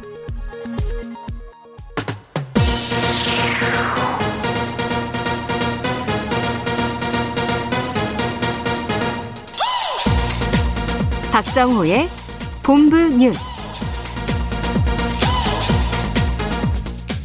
네, 오태훈의 시사본부 2부 첫 순서 주요 뉴스들 정리해드리는 시간이죠. 본부 뉴스 오마이뉴스의 박정호 기자와 함께합니다. 어서 오십시오. 네, 안녕하십니까? 예. 코로나 신규 확진자 사흘째 500명대예요. 네, 오늘 0시 기준으로 신규 확진자가 지역 발생이 481명, 네. 해외 앱이 35명으로 총 516명 늘어서요. 어제 0시 기준보다는 22명 줄었습니다. 아, 하지만 정부는 확산세가 꺾였다라고 보기 어렵다는 그런 입장인데요. 제가 어제 말씀드렸듯이 초반에는 음. 월요일 화요일 정도까지는 주말 영향이 있어요. 예. 검사 건수가 적은 부분이 있고 아, 그리고 이제 방역 당국의 관리가 어려운 확진자 개별 접촉 감염 비율이 47%입니다. 음. 아, 그래서 지난해 8월 집계 시작 이후 최고치를 기록하고 있어서 네. 어쨌든 주요 방역 지표가 좀 안 좋다. 이게 음. 정부의 입장이라서요. 추가 확산 우려가 아직 가시지는 않고 있는 상황입니다. 네. 확진자 개별 접촉 감염 비율이 47%다. 네. 새로운 집단 감염도 확인되고 있다면서요. 예, 서울 강동구에서는 교회 관련 집단 감염 발생해서 지난 19일 이후 총 13명이 확진 판정을 받았고요. 경기 남양주시의 한 가구 공장에서는 지난 21일 이후 10명의 확진자가 나왔는데 네. 아, 모두 다 공장 내 종사자로 확인됐습니다. 비수도권에서는 유흥시설과 관련한 감염 사례를 중심으로 확진자가 늘었는데요. 대구 유흥업소와 관련 확진자 아, 하루 새 이용자 종사자 등 21명이 더 늘어서요. 이 15개 유흥시설에 걸쳐서 179명까지 아, 불안한 상태입니다. 음. 그리고 전남 순천시 유흥업소 관련 확진자는 총 57명이 됐고요. 강원도 인제군 이 고등학교 춘천시 이 유흥업소 관련 확진자도 9명 늘어서 23명으로 집계가 됐습니다. 아, 특히 이제 대구에서 좀 경각심이 높은데요. 네. 지금 유흥시설에 대한 집합금지 명령을 내려놨고 내일부터 30일까지 식당, 카페, PC방, 오락실, 뭐 코인 노래방 이런 곳에도 0시부터 새벽 6시까지 영업 중단 행정 명령을 내릴 예정입니다. 네. 아, 그리고 이 대전, 대구, 울산, 전남 등 전국 일선 지자체 장들은 아, 잇따라 시설 그 모든 종사자들에 대해서 진단 검사에 나서겠다. 지금 나서고 있는 상황입니다. 네. 어, 방역 수칙 잘 지켜주십시오. 거리두기 꼭 해주세요. 막 이 얘기는 많이 너무나 많이 했기 때문에 네. 뭐 계속해서 또 이걸 반복하는 건 좀 그렇지 않 그럴 것 같고 아무래도 이제 백신 이제 접종이 좀 빨리 원활하게 좀 이루어졌으면 좋겠다는 그렇습니다. 생각이 드는데. 네. 근데 또 여기에 대해서도 뭐 부작용 얘기도 하고 뭐 두렵다는 얘기들도 좀 나오곤 있는데 그래서인가 좀 인센티브가 좀 많이 나오고 있다면서요? 네, 그러니까 해외 주요 국가와 비교해서 접종률이 높지 않은 데다가 음. 유행 확산세도 지속되고 있어서요. 최대한 접종을 서둘러야 한다. 이 판단을 정부가 하고 있는데요. 어제 민주당 백신 치료제 특위가 네. 전국 광자들 만나서 이 접종률을 제고할 이렇게 다양한 인센티브를 건의하기도 했습니다. 그 내용을 좀 설명을 드리자면 백신 접종자가 경로당이나 사회복지관을 자유롭게 출입하자는 제안 이런 게 있었고요. 백신이 헛되이 낭비되면 안 되니까 음. 자발적으로 백신을 맞고자 하는 사람들에게 뭐 연령 제한을 풀자 이런 얘기도 나왔는데 지금 노쇼, 노쇼 백신 이렇게 예. 하고 있는 거 아니에요? 하고 있죠. 네, 네. 사실 근데 대기자들이 좀 많아가지고요. 음. 맞기 쉽지 않은 상황이고. 그러니까 접종 안 맞겠다는 분들도 많고 네. 또 빨리 맞겠다고 지금 노쇼 백신 대기 걸어놓는 분들도 많고요. 네. 또 접종 완료자에 한해서 현재 오후 10시까지로 되어 있는 수도권 다중이용시설의 영업 제한을 풀어주자. 아, 이런 얘기도 있었고 네. 문화체육 뭐 예술 분야 시설에서 QR 코드로 활용한 접종 여부 확인 음. 간단하게 확인하고 들어갈 수 있게 하자 네. 이런 또 거론이 됐는데요. 어, 어쨌든 구체적인 접종 인센티브 이게 지금 정부에서 계속해서 의견을 모으고 있는데 아마 이르면 내일 발표될 가능성이 있고요. 네. 좀 상황을 봐야겠습니다. 음. 앞서 헤드라인 뉴스에서도 잠깐 전해주셨습니다만 미국 정부가 미국 사람들에게 일본 여행 금지 해야 네. 된다 권고했다고요? 그렇습니다. 미 국무부는 일본에 대해 기존 여행 경보 3단계인 여행 재고에서 4단계인 여행 금지 권고를 발령했다라고 발표를 했는데요. 이 미국민에 대한 국무부의 여행 경보가 4단계로 나뉩니다. 네. 1단계가 일반적 사전 주의, 2단계가 강화된 주의, 3단계 여행 재고, 4단계 여행 금지인데 음. 이 미국 정부가 올림픽 개최를 코앞에 둔 일본에 대해 여행 금지를 권고한 것 이게 뭐 사실 일본의 대유행 그 상황이 개선되지 않고 있거든요. 네네. 하루 확진자 수가 4천 명대까지 늘어나고 있고 또 감염 확산을 막기 위해 세 번째 긴급 사태가 발효된 상황입니다. 음. 근데 제일 관심을 끄는 건 바로 이 올림픽 참가 참여 여부인데 네네. 미국의 여행 금지 권고가 7월 23일 개막 예정인 도쿄올림픽 개최에 어떤 영향을 미칠지 주목이 됩니다. 일본은 아직까지는 도쿄 하계 올림픽 취소 어 얘기를 안 하고 있어요. 음. 물론 여기저기서 압박은 있지만은 공식적으로는 계속 추진한다 이렇게 얘기하고 있거든요. 네네. 어, 하지만 아까 들으신 것처럼 이 미국의 이런 결정이 주변 국가들 다른 나라들에게 좀 영향을 줄 수밖에 없지 않을까 음. 생각이 들어요. 네. 이 부분 좀 봐야 될 것 같고요. 한편 한국, 우리나라는 여행 경보 2단계 강화된 주의고요. 중국은 3단계 여행 재구를 그대로 유지했습니다. 음. 그런데 일본에게는 오늘 네. 여행 금지 권고가 내려졌다는 거. 그렇습니다. 자, 그리고 어, 야당들이 세종시 아파트 특별 공급 논란과 관련해서 국정조사 요구서를 제출했다고요? 네, 야 3당 소속 의원 111명이 참여한 요구서에서 어, 이렇게 돼 있습니다. 특공 제도를 악용한 위법 행위로 과도한 시세 차익을 얻은 자들에 대해서 실효성 있는 조사가 이뤄져서 부당 이득 등을 환수해야 한다. 아울러 이 관세평가 분류원처럼 이전 대상이 아님에도 유령 청사를 짓고 직원들에게 특공 혜택을 제공하는 이 악용 사례에 대한 전수조사 또 처벌이 필요하다 이렇게 요구를 했어요. 네. 아, 그리고 개별적인 특공 수혜자들과 관련해서는 분양 당시 소유주택 수와 분양 대금 출처 그리고 분양 이후 실거주 여부 또 보유 기간 현재 소유 여부와 뭐 전매 기한 준수 여부, 매각 시 얻은 시세 차익 이것도 조사 범위에 넣자라고 얘기를 했습니다. 어. 아, 그리고 이들이 이제 매각 이후에 세종시 2년 거주 주민을 대상으로 하는 이 거주자 우선 순위 제도를 이용해서 중복 분양 자격을 취득했는지 네. 이것도 봐야 된다라고 강조했습니다. 그러면 이 야 3당의 요구에 대해서 민주당은 어떤 입장입니까? 네, 경찰 수사를 먼저 지켜보자 이런 입장인데요. 예. 윤호중 원내대표가 기자들과 만나서 아, 야당이 국정조사를 요구할 자격이 없어 보인다. 아, 경찰이 합동수사본부를 만들어서 철저히 수사하고 있는 만큼 경찰 수사를 지켜봐야 한다라고 강조를 했습니다. 그러니까 왜 이 자격이 없다라고 얘기했냐면 어 4.7 재보선 직전에 네. LH 그러니까 한국토지주택공사 사태에 대해서 아, 특검과 여야 국회의원 부동산 투기 전수조사 문제 논의했잖아요. 이거 어떻게 됐어요? 이게 흐지부지 됐죠. 지금 어. 어디로 갔는지 알 수가 없습니다. 예. 아, 추진이 안 되고 있는 상황인데 음. 이 합의한 것부터 지키자, 지켜야 된다. 그러니까 국정조사를 자신 에게 떳떳하게 요구하려면 소속 국회의원 전원에 대해서 부동산 투기 조사부터 응해야 한다. 이렇게 윤 원내대표가 강조했습니다. 네, 그건 그것대로 해야 되고 또 이런 것들도 조사도 해야 할 필요가 있지 않을까 싶은데. 네. 그리고 국회에서 지금 손실보상 관련 청문회 있죠. 그렇습니다. 국회 산업통상자원 중소벤처기업위원회 손실보상법 입법청문회를 방금 전에 1시부터 열고 있는데요. 네. 이 자리에서 이 손실보상법 소급 적용 여부에 대해 집중 논의할 전망입니다. 음. 증인을 보면 뭐 최상대 기획재정부 예상실장 등 정부 쪽 인사들이 참여하고요. 예. 참고인을 보면 외식업, 뭐 코인 노래 연습장, 스터디 카페, 여행업, 이 소상공인들 또 학계 법조계 전문가들이 출석을 합니다. 그러니까 쟁점이 소급 적용이잖아요. 근데 이걸 보면 정치권 뭐 정부 이해 관계자 아, 세 주체를 놓고 보면 정부 당국만 음. 적용이 어렵다라는 입장을 고수하는 모습이에요. 그러니까 정부의 입장은 기본적으로 이제 중복 지원과 형평성과 또 집행 시 정산의 어려움 이런 세 가지 이유 때문에 소급 적용이 바람직하지 않다. 이게 정부의 입장이라고 얘기하고 있는데 네. 아, 오늘 청문회에서 어떤 얘기가 오갈지 좀 주목이 되고요. 앞서서 여야 국회의원 115명이 참여한 기자회견이 있었는데 네. 아, 여기서 손실보상 소급 적용 이걸 주장했습니다. 알겠습니다. 이 뉴스까지 살펴봤습니다. 본부 뉴스 오마이뉴스의 박정호 기자와 함께했습니다. 고맙습니다. 네, 고맙습니다.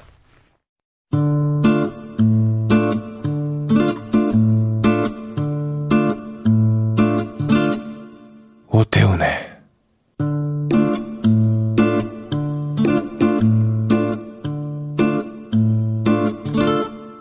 시사본부. 네, 1시 12분 향하고 있습니다. 시사본부는 청취 여러분들의 참여 기다리고 있습니다. 샵 9730으로 의견 보내주시면 되고요. 짧은 문자 50원, 긴 문자 100원, 어플리케이션 콩은 무료로 이용하실 수 있습니다.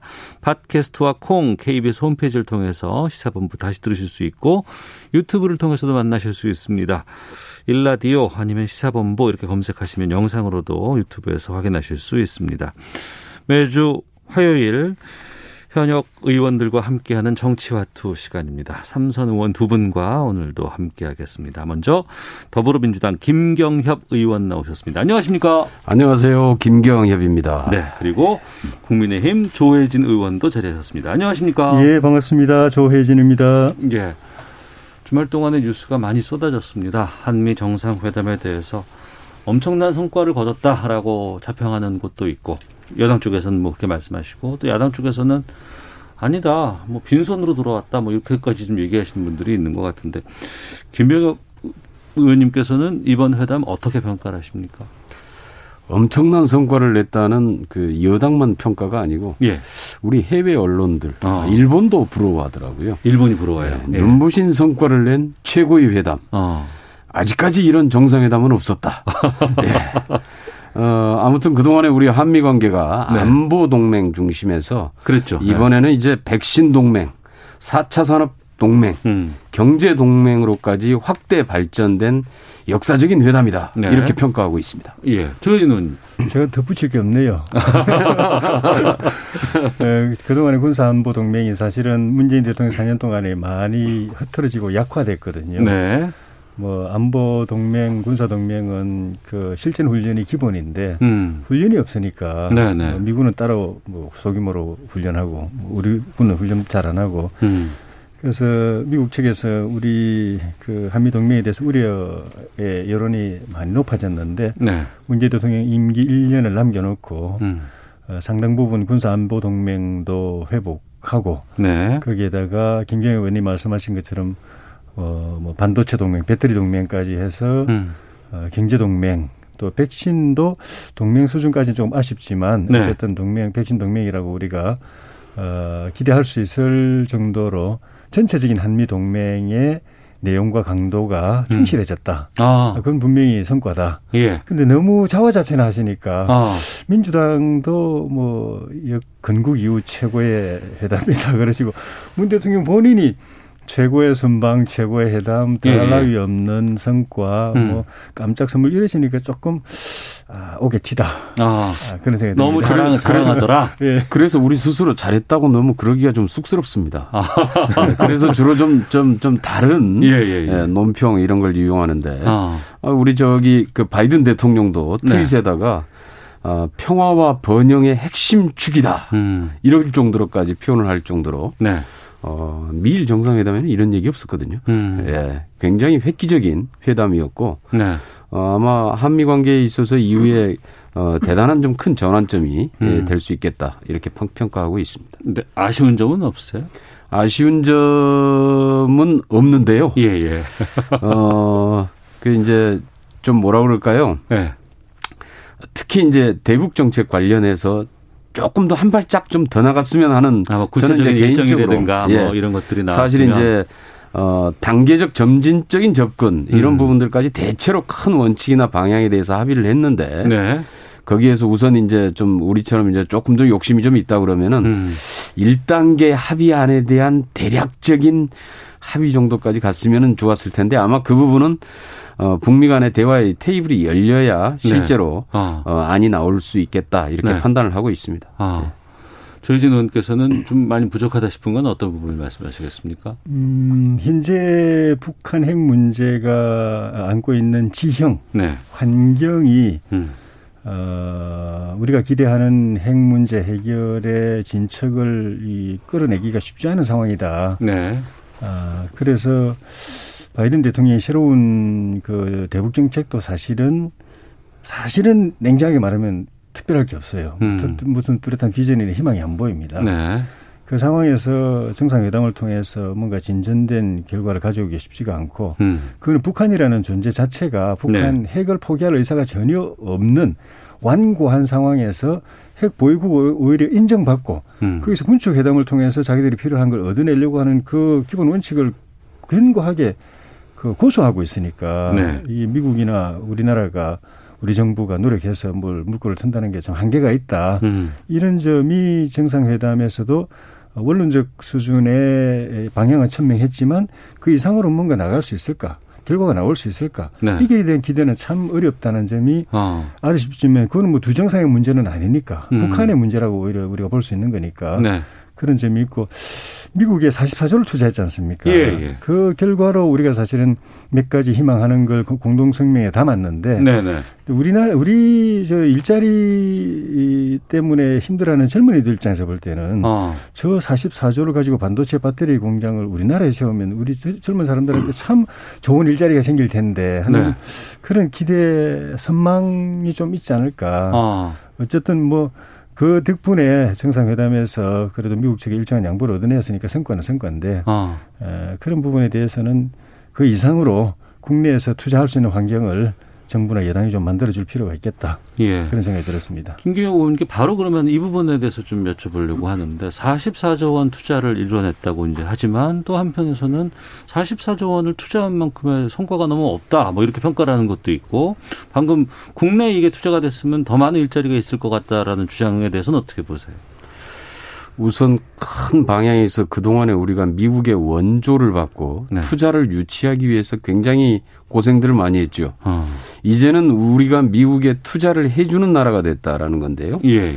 어, 지금 최근에 미국의 과거 이제 트럼프 행정부 때부터 미국의 무역 정책이 좀 바뀌고 있습니다. 네. 상당한 보호주의 자체가 좀 상당히 강화되는 양상으로 가고 있어서 음. 지금도 이제 마찬가지인데요. 미국 국내에서 생산하지 않으면은 해외에서 들여오는 부분들에 대한 관세 장벽을 계속 지금 높여가고 있는 추세거든요. 네네. 그런 차원에서 우리가 미국 시장을 진출하는 데 있어서 미국 내 투자도 우리 입장에서 상당한 정도 필요하고요. 음. 더구나 이제 그 부분의 핵심이 미국이 가지고 있지 못하는 기술. 그러니까 네. 반도체 같은 경우는 이제 미국은 팹리스 설계에 있어서는 이제 최고의 수준이지만은 생산에 있어서는 우리가 최고의 수준의 기술을 가지고 있고 음. 2차 전지 부분도 역시 마찬가지입니다. 미국은 이런 2차 전지 관련된 기술이 없습니다. 네. 그래서 이제 결국은 세계의 주요 자동차 회사들이 고급 전기차를 생산하기 위해서는 한국의 2차 전지를 사용하지 않으면 안 되는데 어. 문제는 이제 그런 것들을 원활하게 공급받기 위한 기본 토대로서의 미국 내 투자 이런 거거든요. 네. 그러니까 실질적으로 우리가 미국 시장에 이후, 이후에 이제 반도체와 2차 전지를 중심으로 한 4차 산업혁명에 있어서 4차 음. 산업 시대에 있어서 우리가 미국 시장을 주도적으로 선점하는 효과를 가져올 수 있고요. 네. 두 번째 하나는 우리가 이제 아까 반도체 기술 부분에 대해서 미국이 앞서 있는 부분이 있습니다. 설계 관련된 부분. 음. 그다음에 이제 그 자동차 관련해서도 자율주행 관련된 그 시스템 관련된 예, 예, 예. 부분들 이런 부분들은 미국이 앞서 있거든요. 음. 그래서 상호간에 이런 부분들에 대한 이 공동 개발, 공동 연구가 가능해진 거죠. 예, 예. 이것은 아마 한미 관계에 있어서 여태까지 없었던 그리고 음. 보기 힘들었던 네네. 우리가 정말 기술 하나를 미국으로부터 얻어내기 위해서는 그동안에 얼마나 피나는 노력이 필요했습니까? 음. 근데 이러한 것들이 미국에 세워지는 공장을 중심으로 해서 공동 투자, 공동 개발, 공동 생산해내는 이런 과정들을 통해서 이런 것들이 자연스럽게 해결돼 나가는 과정들이기 때문에 네네. 우리 한국 경제, 우리의 이, 우리의 경제적인 이익에도 어. 엄청난 효과를 가져올 것이다라고 보고 있죠. 예.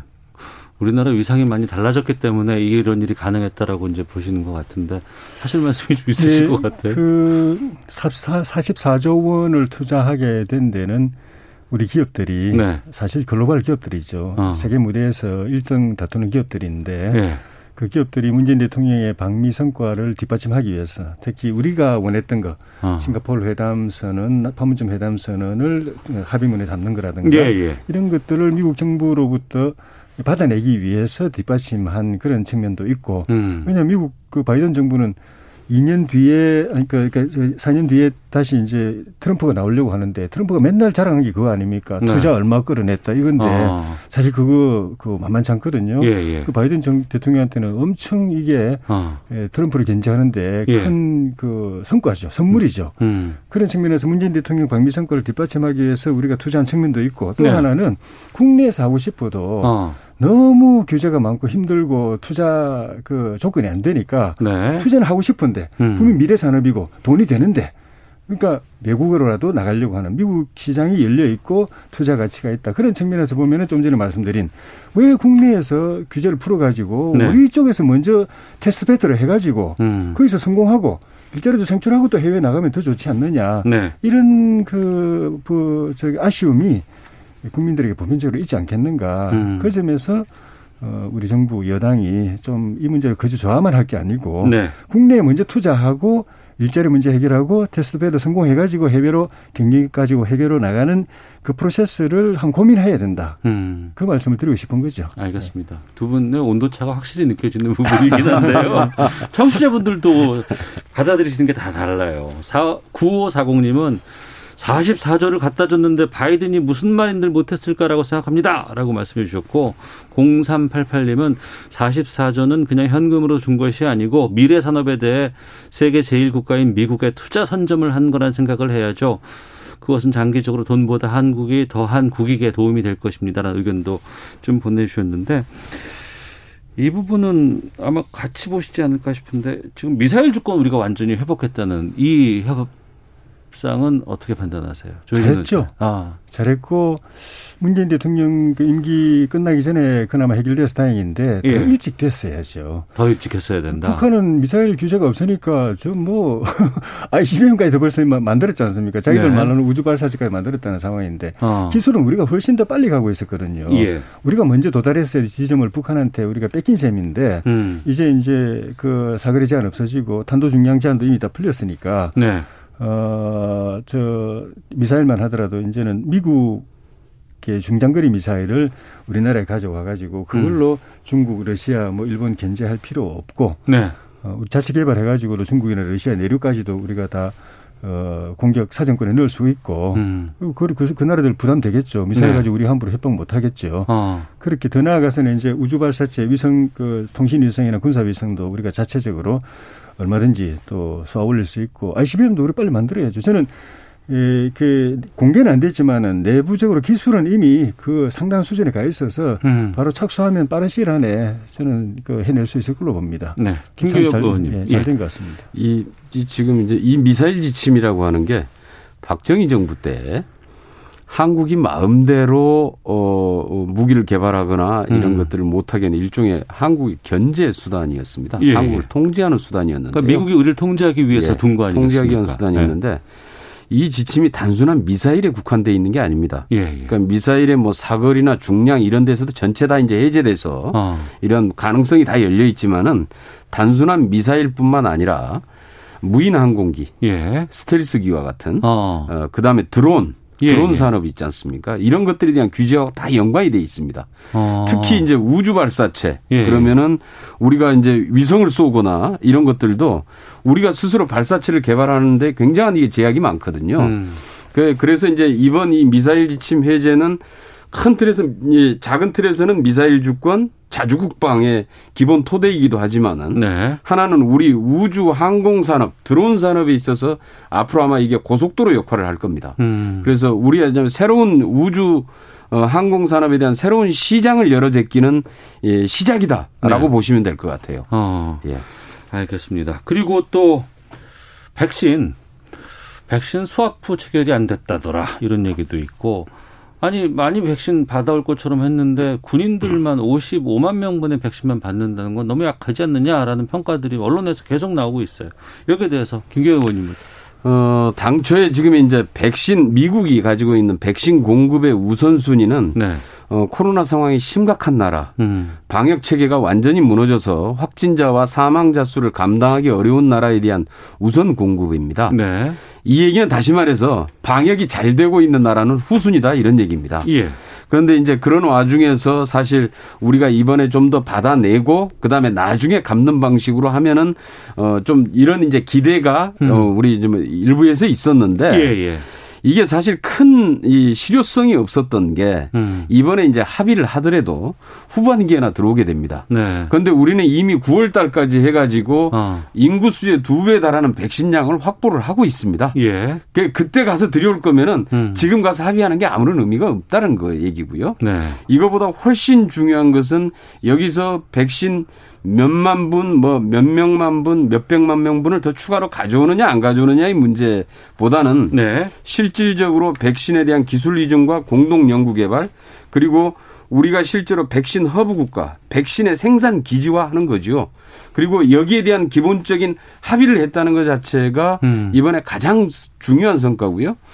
어 이제 아마 다른 나라들은 아마 계속해서 어, 매년 아마 그렇게 될 텐데 금년에는 우리가 백신 몇 명만 몇몇 몇 명분을 갖다 구했는가 네네. 네. 이거 가지고 계속 논란을 벌일 텐데 음. 우리는 백신을 우리 국내에서 자체 생산하는 양이 연간 10억 회분이 넘습니다. 어. 연간 생산량으로 가지면 그 실질적으로 우리가 거의 아시아 지역의 백신 생산 기지고 생신 생산 허브로서 어, 작용을 한다는 것이고요. 네. 물론 그 과정에서 우리가 필요로 하는 백신들은 얼마든지 음. 우리가 먼저 안정적으로 공급받을 수 있기 때문에 네.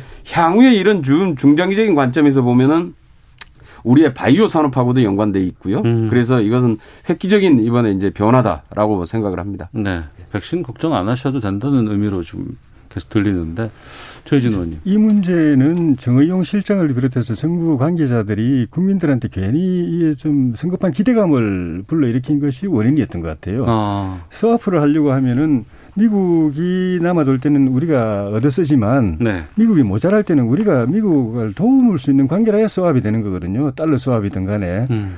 그런데 우리는 이저 위탁 생산 능력은 있지만은 그건 세계 수준입니다. 세계 1위 수준인데 기술이 없습니다. 기술이 있고 생산 능력이 있어야 우리가 자체 생산해서 미국이 모자랄 때 우리가 도와주거나 갚거나 네. 그래 되는 거 그래야 수합이 되는 거거든요. 근데 우리는 그게 안 되는 조건인데 음. 괜히 그게 될 것처럼 그 기대를 부풀리고 특히 미국에 남아도는 2천만 명 분 중에 우리가 뭐 몇백만이나 뭐 하여튼 천만 개라도 우리한테 가져올 것처럼 기대감을 갖게 한 게 그게 원천적으로 이제 잘못이었고 네. 어 그 55만 회분은 숫자도 적지만 저는 숫자 적은 것보다도 네. 왜 국군에게 대한민국 군인에게 미국 대통령이 톡 지, 지, 지정해 가지고 음. 한국 군에게 그걸 접종하겠다 이렇게 저 별로 기분 안 좋았던 게 그건 대통령 우리나라 대통령이 해야 되죠. 미국 어. 대통령 말 입에서 그말 뭐, 그 나올 때까지 예, 예. 우리나라 대통령은 무슨 생각, 국군 통수권자는 무슨 생각하고 있었나 이 생각이 당장 드는 거예요. 어.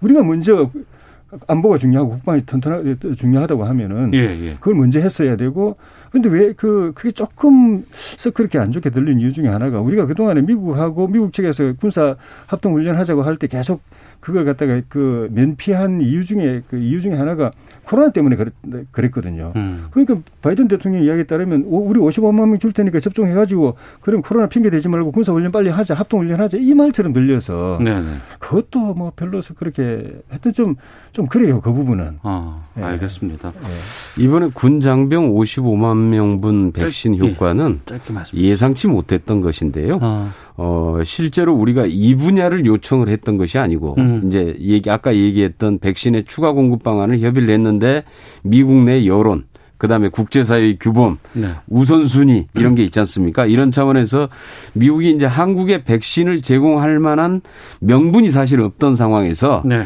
미국이 거의 이 군이라고 하는 알겠습니다. 미군과 함께 훈련이라고 하는 명분을 삼아서 사실은 만들어낸 건데 그 아마 미국 입장에서는 백신에 대해서 한국에 대해서 최대한으로 배려하는 것이다라고 음. 봐야 될 것 같습니다. 그리고 어, 군 장병 백신을 뭐 우리가 자체 내에서 만들어서 하면은 물론 가장 좋겠지만은 네. 아직 우리가 아직 그런 수준은 안 돼 있고요. 알겠습니다. 문제는 그런 차원에서 우선적으로 군 장병 백신에 대한 미국의 사실은 미국이 배려를 해준 거에 대한 네, 고마워야 될 문제죠. 예, 예. 예.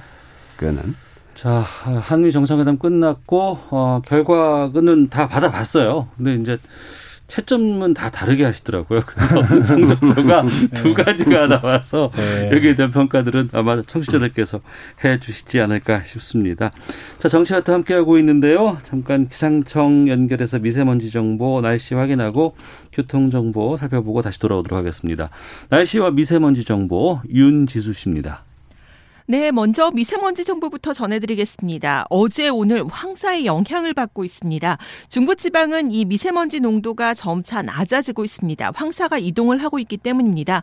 이 덕분에 강원 영동 남부 지역과 충청도의 서부 또 충청남도 북부 지역의 중 중심으로 미세먼지 주의보는 풀렸습니다. 하지만 황사가 좀 더 남쪽으로 이동을 하면서 부산 지역 남부권을 중심으로 미세먼지 특보가 점차 확대받았고요. 부산의 경우 지금 미세먼지 농도가 1세제곱미터당 163 마이크로그램을 나타내고 있습니다. 남부 지방에서는 계속해서 이 황사 영향을 좀 더 받게 된다는 점 염두에 두시고 내일은 전국적으로 황사가 물러나면서 보통 수준으로 미세먼지 상황이 호전될 것으로 기대가 됩니다. 한편 지금 강원도 지역은 계속해서 저기압의 영향을 받아 비가 내리고 있고요. 경기도 내륙 지역을 중심으로 다시 비가 내리고 있는데 대기 불안정 때문입니다. 돌풍과 함께 천둥 번개를 동반하고 우박이 좀 더 떨어질 가능성이 있습니다. 따라서 오후까지는 경기도 내륙 지역과 강원도 또 충청 북도 지역을 중심으로 비가 조금 내린다는 점 염두에 두시는 것이 좋겠습니다. 오늘 무엇보다 바람을 주의하셔야겠는데요. 서울과 인천, 서해안 지방과 강원도 남부 산지, 경상북도 일부 지역은 강풍주의보가 내려졌고요. 한시를 기해서 여수와 거문도 초도에도 강풍주의보가 확대 발효됐습니다. 강풍 돌풍특보가 내려진 곳은 물론이고요. 나머지 지역에서도 돌풍이 예상되는 만큼 주변 단속하시는 것이 좋겠습니다. 오늘 낮 최고 기온은 서울 19도, 대전 21도, 부산 25도 등으로 어제보다 낮은 곳이 많겠습니다. 지금 서울 기온은 16.8도입니다. 다음은 이 시각 교통 상황 알아보겠습니다. KBS 교통정보센터의 공인혜 씨입니다. 네, 이 시각 교통정보입니다. 지금처럼 막히지 않을수록 갑작스런 상황에 대비한 전방 주시가 더욱 중요한데요. 평택 시흥고속도로 시흥 쪽 송산 마도 나들목을 5km 정도 지난 1차로가 현재 사고로 차단돼 있습니다. 2차로와 갓길을 통해 겨우 운행하면서 뒤로 송산 마도부터 음섬 이교 쪽으로 약 8km 가까운 구간에서 정체 서행하고요. 반대 평택 방면도 이 사고 처리 구경 차량들로 남한산부터 송산 마도 쪽 4km 구간 정체입니다. 청주 영덕고속도로 영덕 쪽 보은에서 탐부터널 일대에 서행하는 이유도 터널 안 1차로가 시설물 보수 작업으로 막혀 있어서입니다. 또 서해안고속도로 목포 방면 동서천 분기점 부근 1차로에 작업과 정체도 주의하셔야겠습니다. 경부고속도로는 서울 쪽으로 남이 분기점 부근 3차로에서 장애물 처리하고 있고요. 이후 기흥 동탄부터 수원까지는 6km 구간, 달래내부터 반포 쪽으론 9km 구간 교통량 꾸준합니다. KBS 교통정보센터였습니다.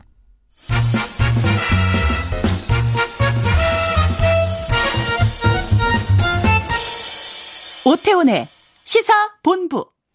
네, 정치와트 돌아왔습니다. 민주당의 김경협 의원, 국민의힘 조혜진 의원과 함께하고 있습니다. 어, 각 정당 상황 좀 살펴보겠습니다. 국민의힘 전당대회 분위기가 꽤 뜨겁습니다. 예. 예. 저희가 일부에서 어, 주호영 후보와도 인터뷰를 했었는데 지금 보면은 아무래도 국민의힘 전당대회는 세대 교체 바람, 이 열풍, 이게 요게 많은 지금 관심들이 집중되어 있는데 조혜진 의원께서는 당 대표 출마하신다고 했다가 최고위원으로 바꾸셨어요? 예. 예.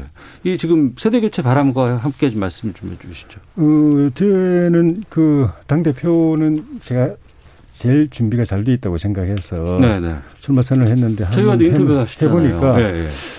당 대표는 여전히 제가 제일 잘하겠지만 당선되는 데는 제가 준비가 덜 돼 있다. 예, 예. 역부족이다. 아. 그런데 제가 하, 그 하려고 했던 역할을 포기하고 싶지는 않고 예, 예. 최고위원으로라도 들어가서 어. 그 당을 위해서 정권 교체를 위해서 꼭 하고 싶어서 예. 예 최고위원으로 그뭐 낮췄다고 하기 들지 모르겠습니다만 하여튼 그렇게 어. 예, 후보 등록을 했고요. 예, 예.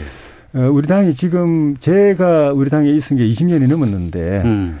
이, 이 우리 당의 역사상 처음 보는 네. 엄청난 바람이 불고 있습니다. 어. 그 바람의 실체가 그동안에는 우리 당이 못마땅하고 꼴, 그, 그 보기 싫으면 예. 여론이 그냥 외면해 버렸거든요. 네네. 그런데 외면은 안 하고 음. 그냥 압박에 들어오는 겁니다. 너, 어. 너희들 빨리 고쳐, 바꿔, 어. 정신 차려. 아. 이러면서 압박에 들어오는 점이 차이점이에요. 예. 그전에는 그냥 꼴 보기 싫다, 어, 보기 싫어 하고 등 돌려버렸는데 이제는 어. 분명히 불만이 있는데도 등 돌리는 게 아니라 막 쬐고 들어오는 겁니다. 빨리 예, 예. 정신 차려, 바꿔, 어. 어 개혁해, 예. 혁신해. 이게 차이가 있고 이 변화가 변화라는 거는 뭐 정책의 변화도 있고 노선의 변화도 있고 뭐 제도의 변화도 있을 수 있는데 지금 보니까 이 세대의 변화 쪽으로 이게 필이 꽂히는 것 같아요. 음. 그 처음에는 김웅 의원 초선인 50대 초반에 김웅 의원한테 그게 확 갔다가 네. 그보다 도 더 젊고 또 원외인 이준석의 후보가 나오니까 그쪽으로 또 확 가버렸어요. 예. 그래서 이거는 참 저희도 처음 이그 맞아보는 바람이라서 어. 참 실체가 참 어, 궁금한데 어쨌든 이게 그냥 일회성으로 지나가는 바람은 아닌 것 같고 내년 대선하고도 연결되어 있는 내년 대선을 염두에 두고 형성된 바람인 것 같아서 음. 어쨌든 전당대회 어떤 형태로든지 간에 영향을 줄 것 같고 네. 전당대회 이후에 우리 당의 구조나 체질, 운영 방식, 구성 전체에 저는 영향을 줄 것 같아요. 알겠습니다. 예. 민주당에서도 아마 주의 깊게 바라보고 계실 것 같습니다. 이런 세대 돌풍이라든가 특히 이제 젊은 분들에 대한 표심이라든가 이런 것들은 민주당에서 상당히 좀 앞서 있었다고 생각을 했던 부분이었거든요. 어떻게 평가하시는지도 궁금하고요. 어, 아무튼 좀 국민의 힘에 대해서 그동안에 이제 에, 좀 국민들 입장에서 바라보기에는 네. 과연 저 당이 변할, 변할까? 음, 음. 어, 과거에 쭉 해왔던 모습에서 어, 전혀 이제 변할 것 같지 않았던 모습에서 네. 일단 변할 수 있겠다라고 하는 가능성으로 간 것은 굉장히 축하드릴 만한 어, 일인 것 같습니다. 예, 예. 그리고 하나는 그런데 이제 이게 지금 어, 나이 내지는 이제 선수로 음. 이 젊고 나이 들고의 문제만 지나치게 부각되는 모습이 네. 저는 여기에서 좀 더 떠나서 어떤 좀 시대의 변화에 따른 생각의 변화, 음. 혁신의 내용 이런 것들이 좀 더좀 좀 부각되고 이런 대안들이 서로 좀 이렇게 논쟁을 하고 이랬으면 좋겠는데 그런 내용들은 좀 보이질 않아요. 어. 예, 그런 면에서는 좀 아쉬움이 좀 있고요. 예, 예. 단순하게 사실 나이가 젊기 때문에 뭐 어, 생각이 젊다가 아니라 음. 어떤 그 이 과거와 어떻게 단절하고 새로운 모습으로 변화해 나갈 것인가에 대한 이 방안이나 내용들이 좀 더좀 이, 이, 보였으면 네. 하는 좀 바람이 있습니다. 어. 그냥 바람일 뿐이다. 안에 그 바람의 예. 색이라든가 알맹이는 좀 잘 없어 보인다 뭐 이런 뜻으로 좀 들리기도 하는데 하지만 또 한편으로는 민주당도 좀 이 변화에 대한 이런 것들에 대한 노력들도 좀 필요할 것 같다는 생각이 들기도 민주당은 하고. 그동안에 계속해서 지속적으로 이제 변화를 추구해 왔죠. 예, 예. 몇 차례에 걸쳐서. 그다음에 지난 이해찬 당대표 시절에도 이제 그 당 시스템 음, 시스템 정당, 음. 플랫폼 정당을 만든다 해서 어, 투자도 하고 네. 대거 당내 시스템들을 정비해서 어. 누구 한두 사람이 당을 좌우할 수 있는 게 아니라 네. 당이 시스템에 의해서 현역들은 평가 시스템, 음. 그다음에 공직 후보자들에 대한 검증 시스템, 공천 관리 시스템 전체적으로 다 시스템으로 정비가 좀 돼 있는 상황이고요. 네. 여기에 따라서 아마 이번에 이제 대선 경선도 음. 그런 그 갖춰진 대선 시스템에 의해서 치러질 것이고 그래서 당 내부에서 이제 하나의 좀 얼마만큼 좀 사람의 좀 변화 네. 이런 것들이 추진되는 에, 에, 나올 수 있느냐는 좀 더좀 좀 지켜봐야 될 것 같지만은 음. 아무튼 당 자체의 시스템의 변화는 상당 정도로 먼저 시작해서 그런 것들은 좀 갖춰져 있는 상황입니다. 네. 네. 조혜진 의원께서 이제 최고위원 출마로 돌리셨기 때문에 이 질문을 제가 좀 편하게 드릴 수 있을 예. 것 같습니다. 내일 모레면은 이제 발표가 날 것 같은데 그렇죠? 예. 예. 어, 8명이 지금 당대표 출마를 예. 했습니다. 그중에 예. 5명이 이제 경선으로 가는데 예. 어떻게 누가 좀 유력해 보이세요? 지금? 일단 내일 모레 이틀 여론조사 하고요. 예, 예. 그다음에 어, 28일 날 예. 에, 본선 진출자가 가려지는데 네. 어, 여론조사상으로만 보면은 한 세 분 정도가 선두 그룹을 형성하고 있고 세 분이라고 하면 어, 뭐 이준석 최고라든가 예 나경원 주호영 어, 이렇게 예, 예. 여덟 분 중에 다섯 분이 본선 진출하고 세 분이 컷 오프가 되는데 예. 나머지 두 자리, 어. 그러니까 4위, 5위 자리를 놓고 한 서너 분이 지금 경합을 하고 있는 상태 같습니다. 예, 서너 분이라고 하면 제가 그냥 좀 의견을 저, 저 예, 볼게요. 뭐그 김웅 의원도 김웅, 좀 들리고 또 조경태 의원, 조경태, 홍문표, 홍문표. 아, 이 예, 정도. 예. 예. 어. 여론조사상으로 그렇다는 겁니다. 예. 실제 뭐 결과는 또 어, 다를 수도 있겠지만은 음. 음, 예. 추세, 추세는 그렇습니다. 5대 5에서 이제 본 경선은 7대 3으로 바뀌는 거 아니겠습니까? 예. 이 변화가 좀 큰가요? 그 차이가? 어, 그, 그것도 역시 미지수인데 네. 뚜껑 열어봐야 알겠는데 이 대의원 투표는 다를 거다, 당원 투표는 다를 거다라고 보는 시각이 있고 예, 예. 여론조사를 해보면은 당 지지자들이 응답한 거나 음. 또당 지지가 아닌 일반인들이 응답한 거나 거의 똑같다. 네네. 네. 그걸 보면은 별 차이가 없을 거다 음. 이렇게 보는 시각도 있고 네. 이제 차이가 있을 수 있다면 여론은 똑같은데 그 여론이 투표를 하느냐 음. 똑같은 여론이라도 투표를 하는 쪽이 더 이제 많이 반영이 되게 돼 있으니까 네. 투표율 어. 그 부분에 있어서는 당 지지자하고 아닌 사람의 차이가 있을 거다 네. 아, 하는 그런 변수는 있을 것 같습니다. 알겠습니다. 네. 지난 주말 고 노무현 대통령 서거 12주기가 있었습니다. 5월 23일이었죠. 여야 지도부가 봉화마을로 총 출동을 했고 아무래도 지금 대선을 앞두고 있는 상황이기 때문에 많은 카메라들이 대선 후보 군들에게 좀 집중돼 있거든요. 어, 지금 그동안 뭐 이재명 지사, 정세균 전 총리, 이낙연 전 대표, 빅3 외에도 지금 많은 분들께서 지금 출마 의사들을 직간접적으로 표현하고 있거든요. 어느 정도의 지금 바람입니까? 음, 당초에 한 7, 8명 정도 어, 예상을 했는데요. 네. 더 늘어날 수도 있겠다라고 어. 판단을 합니다. 네. 그리고 일단 뭐 우리 이제 노무현 대통령 추도식은 뭐 매년 우리 당에서 쭉 이제 해왔던 행사이기도 한데 예, 예. 어, 이번에는 이제 각 여야 음. 각 정당의 대표들이 거의 다 참석을 또 해주시고 예. 또 함께 에, 공이 또 이 노무현 대통령의 반칙과 특권이 없는 나라 음. 원칙과 상식이 통하는 세상, 노무현 정신의 계승을 강조하고 또 수용을 해 주시고 그래서 대단히 참 저희들로서도 어좀 그 감사하는 마음이고요. 네. 어 아무튼 이제 이 노무현 대통령 추도식을 계기로 해서 이제 대선 후보자들이 각각의 또이 이 뭐라고 그럴까요? 이 출발 출정을 하는 또 각오들을 좀 다지고 네네. 네. 뭐 그래 나가는 모습들은 뭐 당연하겠죠. 음. 에, 당연할 텐데 향후에는 조금 더 좀 두고 봐야 될 것 같습니다. 그러니까 네. 이제 어, 지금까지 나와 있던 후보들 외에 어. 몇몇 또 후보들이 이제 또 준비도 하고 있는 것 같고 예. 그래서 실제로 이제 경선 등록이 시작돼 봐야 어. 확정이 되지 않을까 이렇게 보고 있어요. 알겠습니다. 민주당은 뭐 이제 뭐 대권 주자들의 여러 가지 경쟁들 치열하게 전개될 것 같고 또 다음 주까지는 아무래도 아 6월 11일이 이제 전당대회이기 때문에 예. 국민의힘은 예. 당 대표 선출까지 도 뜨거운 또 경쟁들 계속되고 있을 것 같습니다. 자, 오늘 정치화투 더불어민주당 김경협 의원, 국민의힘 조혜진 의원과 함께 했습니다. 여기서 마치도록 하겠습니다. 두 분 말씀 고맙습니다. 고맙습니다. 네, 감사합니다.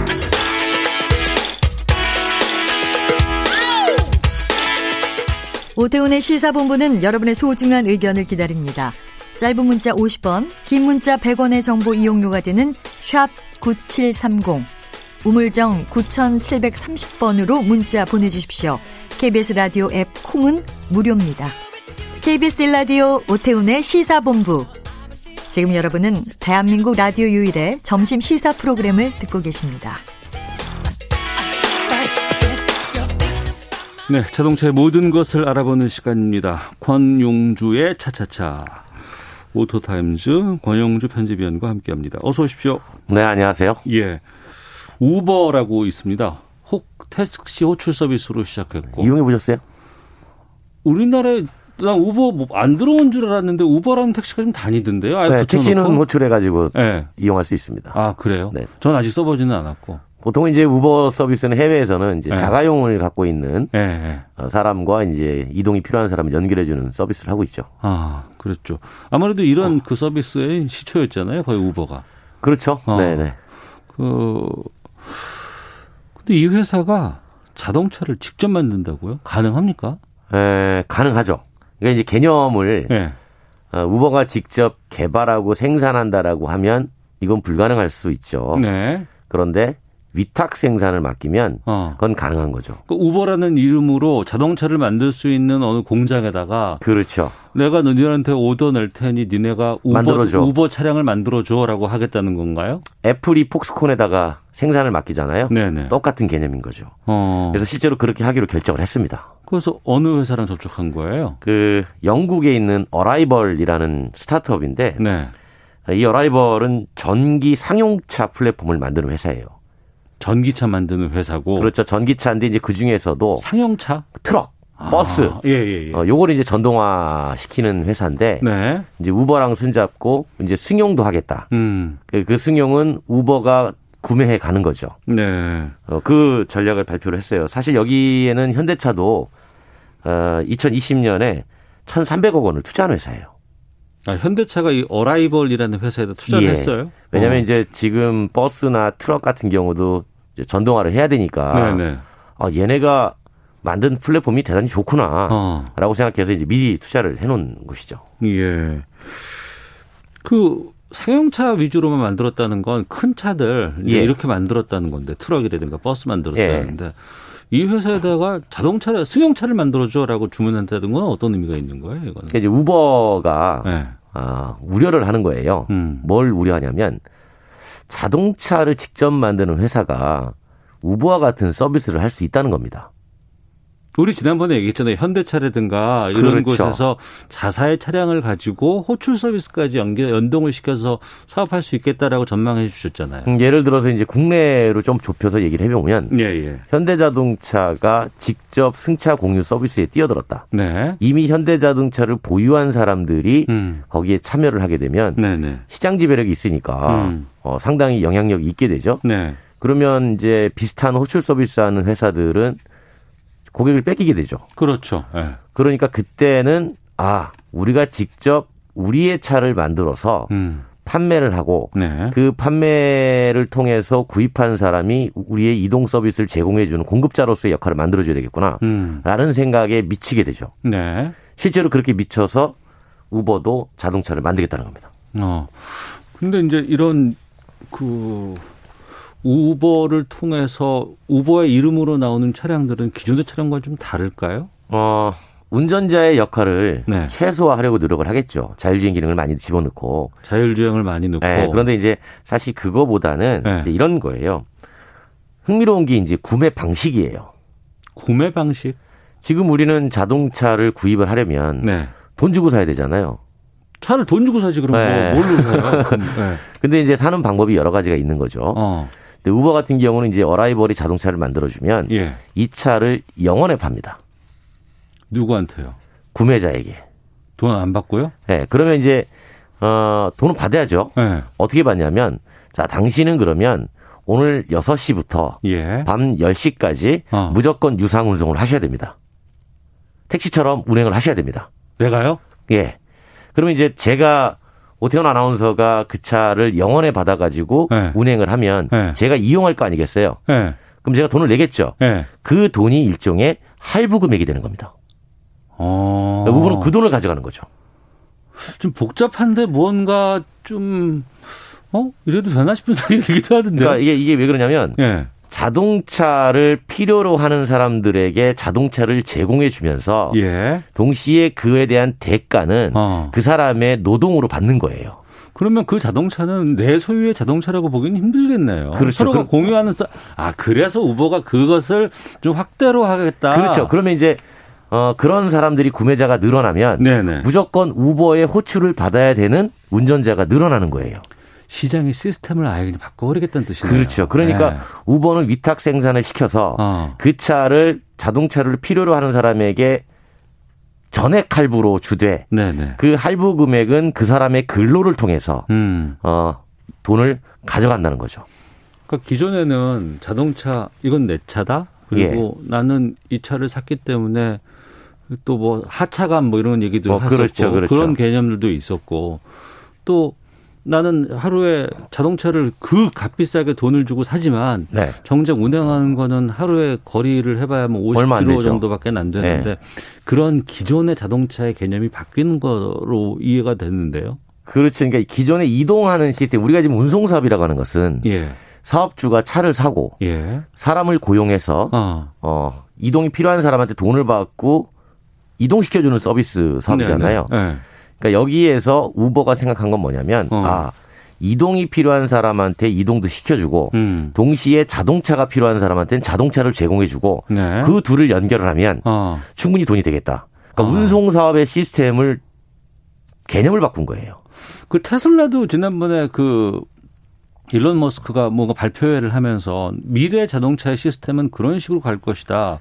테슬라도 당신이 그냥 주차장에 놔두면 알아서 자율주행을 그렇죠. 통해서 사람을 태울 것이다라고 얘기한 적도 있었는데 그러니까 그 상황에서 그, 어. 그 상황에서 처음에는 이제 사람이 운전을 하지만 예. 점점 자율주행 기능이 발달해 가지고 그 사람의 운전 역할을 배제해 버리면 네. 인건비가 내려가죠. 네. 그러면 이제 호출을 해서 연결하는 사업자의 수익은 늘어나겠죠. 어. 지금 그렇게 가기 위한 첫발이라고 보시면 돼요. 그래서 어라이벌이라는 전기차 회사에다가 그렇죠. 주문을 넣은 거군요. 그렇죠. 근데 대신 거기에 들어가는 자율주행 시스템은 우버가 제공할게. 어. 이미 우리가 하고 있으니까. 아, 그럼 호출 서비스를 통해서 본인들이 데이터를 많이 축적해 놨을 테니까. 네.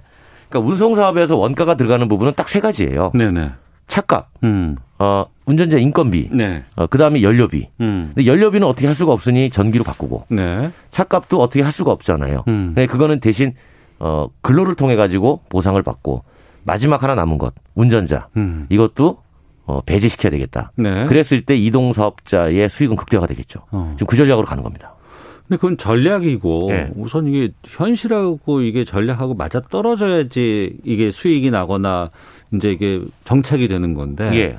그럴 가능성 중에 좀 위험 요소 같은 건 없어요? 위험 요소는 이제 자율주행이 완벽하냐. 어. 여기에 대한 이제 논란이 있는 거죠. 예. 완벽하지 않거든요.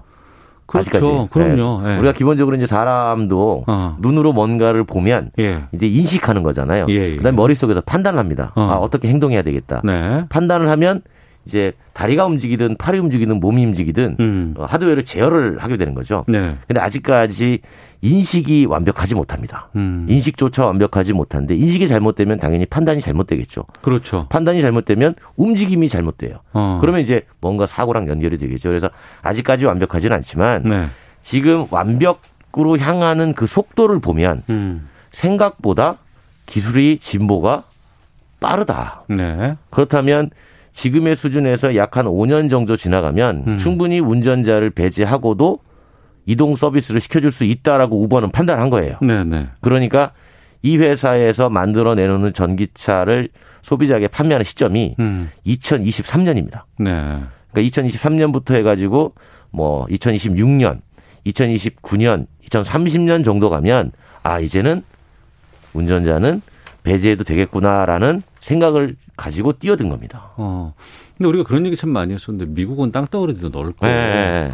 고속도로도 한 번 직진한다 그러면은 다음에 내비게이션 좌회전 틀 때까지 뭐 600km가 지난다고 하던데 그렇죠. 거기서는 자율주행이 된다고는 하지만 네. 우리나라 같은 아니 유럽에는 그런 그 전통 도시들에서 이게 네, 가능할까? 복잡하니까. 예, 예. 그래서 이제 그 복잡한 도로에서 계속 시험을 하면서 데이터를 쭉 하는 거예요. 이제 거기에 어. 대해서는 이제 된다 안 된다라는 거는 이제 본인들의 판단이지만 네. 가능성이 높다고 본 것이고요. 음. 이제 그런 관점에서 점점 자동차를 구매하는 사람들도 줄어버려요. 네. 어, 인구 고령화 때문에 어. 자동차를 어. 안 탈라 그럽니다. 예, 예, 예. 어, 그냥 대중교통 이용하는 게 편하거든요. 어. 그러다 보니까 자동차 회사도 아, 우리가 공장에서 만들어서 판매하는 제품을 구매하는 사람들이 줄어드는구나. 그러면 우리가 직접 공장에서 만든 제품을 가지고 빨리 도로에서 소모를 시켜서 음. 어, 또 새로운 제품을 쓰게 만들어야 되겠구나. 네. 라고 하는 생각을 하게 돼서 이제 교통사업에 뛰어들게 되는 거죠. 근데 자동차 생산이, 생산 공장이 이게 그 종합산업이라고 얘기를 하잖아요. 예, 예, 예. 첨단 산업과 종합의 결정체라고 얘기를 하는데 근데 이제 지금 이렇게 된다 그러면은 그냥 전기차 위주로는 좀 대폭 단순화되고 예, 간소화되고 예, 예. 그래서 정작 자동차 미래 산업으로 이 가치가 좀 바뀌어 버리진 않을까? 제조업으로서의 가치가 많이 바뀌어요. 어. 그러니까 제조라는 것은 우리가 그렇잖아요. 어디에서 만드는가가 상당히 중요하잖아요. 네. 미국에서 자동차 만드는 것보다 한국에서 자동차 만드는 게 우리한테는 좋은 겁니다. 음. 그리고 뭐 지방 자치단체 간에도 경쟁이 있고 네 그렇기 네. 때문에 지금 옛날에는 자동차 회사가 개발, 어. 생산, 판매를 다 했어요. 예, 예. 근데 지금은 다 떼놓습니다. 아. 개발 따로 생산 따로 판매 따로예요. 예, 예. 그 중에서 가장 중요한 게 생산이죠. 어. 그 생산 가지고 지금 우리가 어, 노사 갈등이 많이 일어나는 것이고 음. 해외에 있는 외국계 기업들은 한국은 그냥 생산지 중에 하나예요. 네. 네. 스페인에서 만들지 그리스에서 만들지 음. 하나기 때문에 이제 그런 갈등들이 이제 벌어지게 되는 거죠. 네. 참 세상 많이 바뀌고 있다라는 생각이 아, 그럼요, 드네요. 그럼요. 네. 알겠습니다. 자, 권영주 차차차 우버와 어라이벌의 파트너십에 대해 살펴봤습니다. 말씀 고맙습니다. 감사합니다. 예. 시사본부 내일 12시 20분에 다시 돌아오도록 하겠습니다. 안녕히 계십시오.